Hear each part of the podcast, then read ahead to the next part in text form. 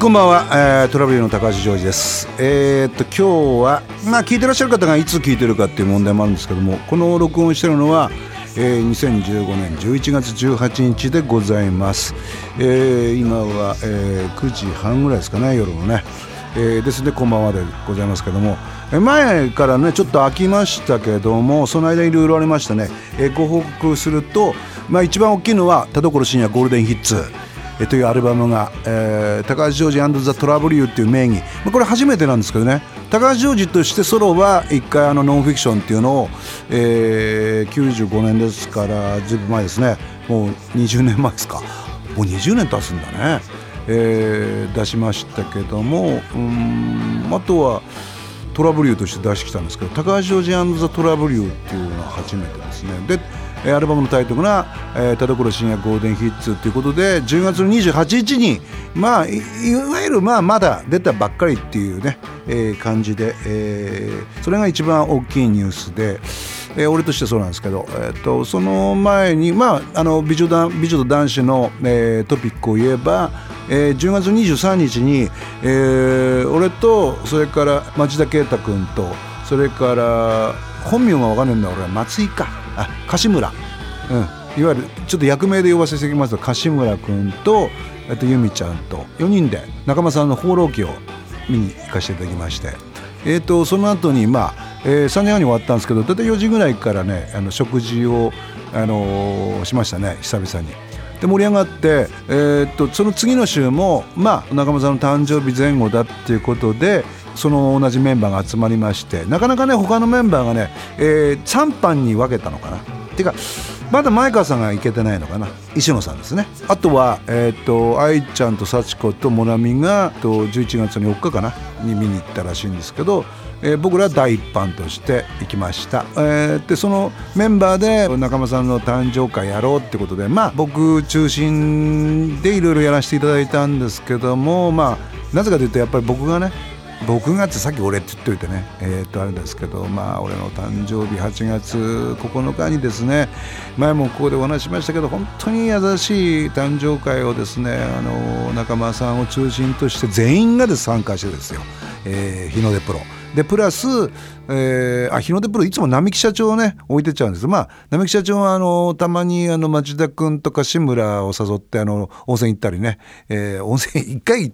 いただけるのか。まあでもそういうお付き合いがあるらしいんですけどもそういうなんかあのがあってで、えー、プラスマセイ君ね。右京君ですよ右京君。えー、マセイ君がプラスして、えー、やっていただいたので、えー、なんとかお返ししたいなと思ったんですけどまあ僕がやっていただいたほどの内容はやあのやらせていただけなかったっていうか、まあ、俺がちょっと努力不足だったんですけど、まあ、楽しくでも、あの、誕生会やらせていただきました。えー、本当にね、いいファミリーだなっていうふうにつくづく思いますけどね。えー、この番組の中でも、その、どういうの聞きたいのかとかね、リクエストしていただくと、その話があるんですけど、まあ、意外とその、NG 集とか言いますけども、意外とね、NG ないんですよ。えー、俺結構あったんですけどねセリフ忘れちゃってとか飛んでね。あとはねあんまりなかったですね。結構ね役者さんって面白いシーンっていうのは「はいカット!」って言ったりするとその後にふっとこうほっとして今ダメだった？とかちょっとごめんね？とかそういうのがあったりして結構面白いなって思ったりすることもあるんですけども。でもあんまりこのなんつうのかなピリピリいい意味での緊張感の中でその半年間、えー、美女と男子はやってきたのでまあそういうのはあんまなかったのかなっていうふうにもあり思いますね。でまあ一番あれだったのはちょっと俺が自分の中で一番の思い出はあったらいっぱいいい思い出あるんだけど失敗こいたってのはあの前室で前室ってのはその撮影スタジオのそのね前に、まあ、コーヒーとかね、お菓子とか置いてあるところがあるんですよ。そこでいろいろ話したりなんかするんだけども、そこからまたさらに楽屋に行って、えっ、と、ちょっと出番じゃない時は、ほとんどはまあ、楽屋戻る方って少ないんですけども、あの、1時間とか2時間とか開かないとね、でも結構出っ放しが多かったので、ちょっとこう戻ったりするじゃん。その時間がもったいなくて、もうすんごい寝不足の時に、なんか日の出プロのソファーあるじゃないですか。あのまんま、ちょっと、映るここって言ったら、いや、映んないですよって言ったら、じゃあちょっとこのまま横になるわっつって、そのまま寝ちゃって、なんかすんげえいびきかいちゃったみたいで、それで、それですげえ、なんか、あの、町田君っていうか、さき坂亮君とそれから沢渡さんのその笑い声聞こえて石野さんもいたのかなでえー、っと「よーい本番!」って言った瞬間に俺がパッと起きてで止まったら「さすがプロだねって。いや、その現場で寝るプロはいねえだろうとか思って、そういうんじゃねえだろうとか思ったんだけど、それをやけに感心されたっていうのが、えー、ちょっと一番の俺のなんか失敗談というか、うん、まあいろいろあとはあるんですよ。あるんですけども、まあ、うん、かなっていうのはありましたね。えー、っと、まあいろいろまあ、えー、際にいろいろ喋っていきたいなって。まあその前室で、あの、町田君と、まあ僕はそこからりょうりょうって呼んでたんですけど、んで、焼肉行こうなと、な中目の焼肉行こうなって、行きましょうよ。今日行きましょうよとかって言ってるとこに、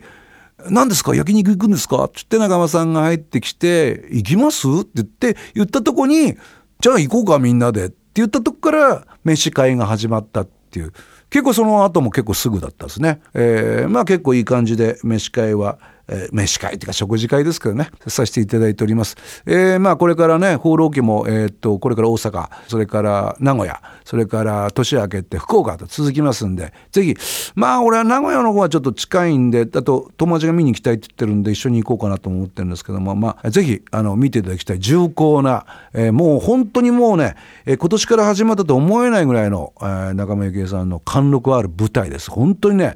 ヒヤヒヤして見に行くのかなとか思ったんだけど、まあ、始まっても5分も経ったら、あった、全然大丈夫じゃんっていう感じの素晴らしい内容になっております。本当にあの、えー、僕はりょうくんと町田啓太君と隣で見てたんですけどね、うーんってうなるシーンがね、いくつもあってね、えー、本当に素晴らしかったなっていうふうに思います。そのね、感想を言いながらまた食事ができたので、本当に楽しかったなっていうふうに思います。えー、今回、その田所深夜ゴールデンヒッツって10月28日に出た、えー、俺のアルバムなんですけど、えー、っと、本当にもうなんかその13曲中10曲ぐらいがここの、えー、美女と男子の中で、えー、ドラマの中ように作った歌なんですけどまあいろんな意味でこれは違うね違うねって弾かれてでもあこれでアルバムができるからいいやって言いながら、え本当にできたので本当に夢がまた一つ叶ったなというふうに思います、えー、本当に皆さんのおかげでぜひ聴いていただきたいアルバムになりました、その中にですね、え12曲目に「レッドカーペット」っていうそのモロの、えー、番組タイトルになってもいいんじゃないかっていう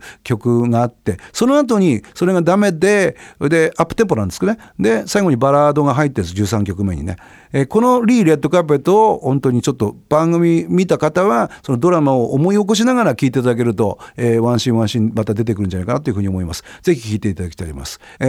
ー、ちょっとジョナロのイマジンの音を作るためにちょっと時間かけてマイクをセッティングして撮ったリー・レッドカーペットを聞いていただきたいと思います。田所深夜これでヒッツからリー・レッドカーペット。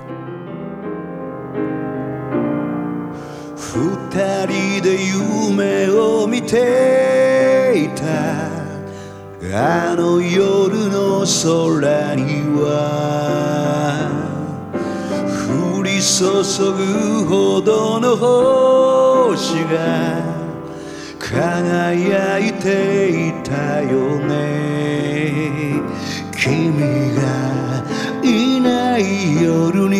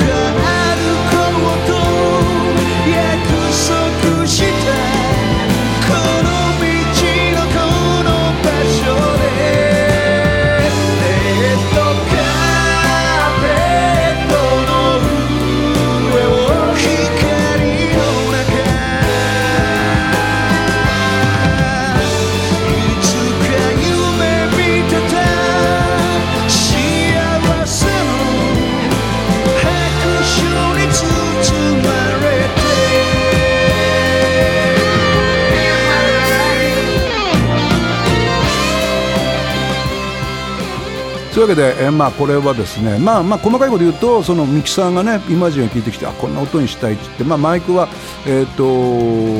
僕とあのベースの高で立ててこうだなって言って、まあ、もちろんビートルズを使ってた。これハンブルグ製の、えー、1958年のヴィンテージの、えー、アップライトピアノスタンウェイ、ねまあ、有名なスタンウェイですけどこれを使ってこういう音取れたっていうのすごくね重厚な結構ギャーンと低音が効いててこうちょっとなんかこうそう暗い感じの世界っていうのかなそのなんか洞窟の中で鳴ってくるようなそういうこうピアノの音が取れたんじゃないかなっていうふうに思います。えー、なんか非常にそのなんかこう俺の取りたかった音が今回のアルバムが取れてるんでぜひこのどの曲もいいんでねえー、聞いていただきたいなというふうに思いますけども今ビートルズって言えばですね、えー、去るその11月6日全世界同時発売ということでまたビートルズの新しい、まあ、音源は一緒なんですけどリミックス5.1これあんまり僕にとってあんまり意味ない。映像につけてみるとまあサラウンドっていうかねいいのかなっていうふうに思いますけども、えー、その中の話でですねえーと、僕もそのイベントが11月6日の発売の前の日の、えー、11月5日に、えー、名古屋で僕あのメーテレの「どうですか?」って出てたんで、えー、のあれですねそれの関係上あの主催がメーテレとそれから、えー、が絡んでたのでその出させていただきましてそのビートルズの、えーと、ビートルズ1ってやつですね。まあそうですね。サラウンドで5.1っていうことで俺にはあんまり、あの意味がないっていうか、まあ、映像を見ながらだとあなんかこっちの音がこっちから聞こえてくるなとかまあ僕にとってはまあうんっていう感じ。ででもすごく画像がねハリウッドのその、まあ、フィルムじゃないですかそのビートズが撮った時っていうのはね。でいろいろまあやっぱ素晴らしいなっていうふうにそのなんていうのリペア技術っていうんですかね。ですごく映像があの蘇って、えー、行ったと。であのビートルズというのはご存知の通り1966年の、えー、ライブ以降まああのやんなくなったんであのファンに対してあの姿を見せる機会がね今見てく音楽番組とかテレビとかあんま出ませんから、えー、とどうしたらいいんだろうっていうことで、えー、まあそれまでもあのプロモーションビデオね、えー、があったんですけどもさらにこう力を入れてやるようになった。レコーディング風景とかあとまあいろいろありますよね。そのペニー・レインとかねあのいいこう当時のこうロンドンとかそういうのがあるんですけどもまあストロベリーフィールズとかはちょっと画期的なちょっと逆回転の取り方とかいろいろあってあこんなにストロベリーフィールズのなんか小学校っていうか中学校ぐらいから何回ももう何百回見てるんですけどあんな綺麗な画像で見たの初めてで。であなるほどこんなおしゃれなネクタイしてたんだとかこんな赤のかっこいいジャケット着てたんだとかそういうのがあって結構あの新鮮だったんですよね。ええー、って新しい発見があって。で何が一番僕は売りかっていうとまあこれ聞いてくださってる方コアな方が多いと思うんですけどえっ、ー、とヘイブルドッグあの実はそのその前のねあのレディ・マドンナと一緒になっちゃったんですけどレディ・マドンナのプロモーションビデオでもヘイブルドッグのこう、えー、とレコーディング風景が一緒になってるんですけどね。でというのは、えー、と当時のビートルズのその、まあ、あのミキサータックっていうより、まあ、あのテープのチャンネル数が4チャンしかないんですよ。えー、とにかく途中からまあ8チャンになったり、まあ、後期ですねかなり後期になって8ちゃんになるんですけどその時は4ちゃんしかないんですよ。でヘーブルドッグ取った時にその最初に後にちょっと絵の順番としては時系列じゃないと思うんですけどあのジョン・レノンがピアノ弾いてで歌ってるんですよヘイブルドッグね。で脇でポール・マッカートニーがリッケンバッカーベース持ってあのベース弾いてるんですよ。でドラムはリンゴスターもちろんギターは SG を持ったジョージ・ハリスが弾いてるんですけどもそれが多分2ちゃん使ってるんですね4ちゃんのうちね。で次がえっとポールとジョンが一緒にあのジョンが手書きで書いた歌詞をですね見ながらいっちゃん使って歌ってるんですよ。っていうのは普通ツインボーカルだったらいっちゃんずつ使って後で手直したりするんだけどあれはねどすこい一発勝負だね。そんで普通はそのなんつうんだろうプロモーションビデオってそれ用に歌った普通はレコーディングで歌った後に OK テイクに合わせて画像を撮るのにあれ本気だね。あの、バッチシ、あの、リップシンクっていうか唇の動きと合ってるし、それから最後に、ウーとかやってるおたけびとか、あの、アドリブっていうかフェイクってね、あの、ウェヘイヘヘとか言うんだけど、それがもうバッチリ合っちゃってるってことは、えー、っと、一発で撮ったってことですね。で、見るからにあのビデオのもう一ちゃんでタンバリンを取ってるってもったいないよね。その4ちゃんのうちステレオっていうかまあ2ちゃん使って演奏ドラムとか多分振り分けてやってるんだろうけども、えっ、ー、と、だからジョン・レノンはダブリングって言って2回歌ってるわけですよ。あのピアノを弾きながら。歌ってる。で、ジョンの声は2回聞こえるんですよね、ヘイブルドッグってね。ところが、ポールは1回しか歌ってないんで、その、ジョンと同じチャンネルに入ってるって。いやいや、ビートルズなーでは、あの、その、感動しましたね、俺。涙ちょちょげだね。あの、これはすごいって。一発で撮ったその、映像が残ってるっていうのがね、あすごいなという。あのよくみんなが見ていたそのまあ俺も見てたんだけど屋上の Get Back セッションでも Get Back 最後のちょっとオブリガードってそのジョンがちょっと「ティンティンティンティンティンティンティンティン」とかってやってんのってやってたりやってなかったりして音と違ってたりするとずれてるんじゃないですかあれなんかもやっぱりちょっと違ってるわけですよそのやっぱりそのスタジオセッションのやつを当てたりそれからあの多分屋上でやった2回のうちの1回を使ったりいろいろやりくりしてるわけですね。そういうのがないっていうのが非常になんかこう感動したっていうか、まあ、ヘイブルドッグは俺おすすめですね。ぜひあのビートルズ1を買ってていただいたいただいた俺がユニバーサルミュージックのね代理するわけじゃないんですけども、えー、でもやっぱりそのそこはかなりこれ希少価値のある、えー、ビデオというかフィルムだなっていうふうに思いました、えー、そういうわけででですね、えー、まあ時間もなんですけどまあなるべくこれを間空けずに、えー、リクエストしていただいたりするとね、えー、ホームページのトラブルのホームページのお問い合わせのねえー、とこで早く作れっていうねリクエストっていうねえー、メールアドレスとか作れよっていう早くアカウント作れよと思うんですけどねまあまあ、えー、そこにですね、えーと、エピソードとか、えー、こういうコメントとかいただけると、えー、幸いかなっていうふうに思っております、えー、そういうわけで、えー、今週というか今回の放送はこれまでなんですけどもまあなかなかね、えー、美術男子の話とロックノールの話と、えー、ごちゃ混ぜしながら、えー、次回もやっていきたいと思いますんでぜひ、えー、いろいろご意見とかご要望をお聞かせください。それでは、え、その田所深夜ゴールデンヒッツの中からですね、えー、これぞもう昭和のロックンロールだろうっていうね本セクションがこう結構気持ちいい曲ですね「えー、ハニーベイビーガラスのロード」を聴きながらお別れしたいと思います。それでは See you next! 昨日までの俺たちにバイバイ。